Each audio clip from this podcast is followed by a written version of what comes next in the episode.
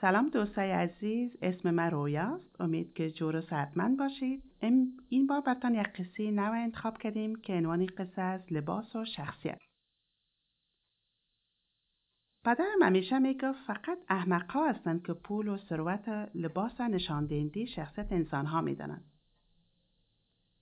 پدرم می‌خواست به خانه باغچه خانه ما کود بدهد.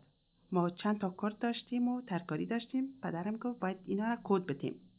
یک روز صبح من و پدرم سطل و خاکنداز و جارو را برداشتیم و رفتیم که از امی راه ها سرگین جمع کنیم. رفتیم و رفتیم و رفتیم رسیدیم نزدیک یک قصر آدم بسیار ثروتمند.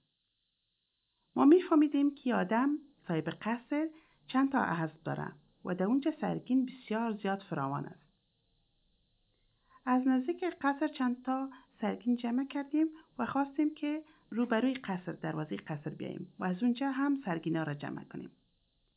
دربان قصر که لباس عجیب و غریب پوشیده بود امین که چشمش به ما افتاد نزدیک ما آمد و رای ما را گرفت. یک نگاه به ما کرد و گفت گداهای بی سر و پا زود از اینجا دور شوید. اوقاتمان تلخ شد و خانه برگشتیم پدرم فکر کرد و گفت باید این مرد احمق را تنبیه تنبیه کنیم و یک درس برایش باید بدهیم. رفتیم و از همسایه ها لباس های بمانت گرفتیم. لباس هایی که مردم ثروتمند می پوشیدن. لباس ها را پوشیدیم وسایل سرگین را سرگین جمع را همه در یک بکس بزرگ گذاشتیم و راه افتادیم به طرف قصر.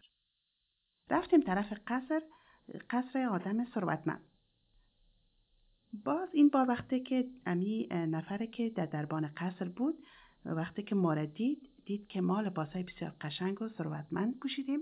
طرف ما تعظیم کرد. خدا تا کمر پایان کرد و به ما احترام کرد و ما را گذاشت که به بسیار آسانی داخل قصر شویم.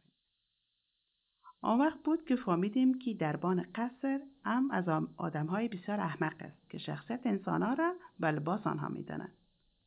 پایان امید که از داستان پند گرفته باشین که لباس و شخصیت دو چیز مختلف است. آدم نمی‌تونه که شخصیت یک انسان از لباسش تعیین کنه. روز خوش وقت خوش خداحافظ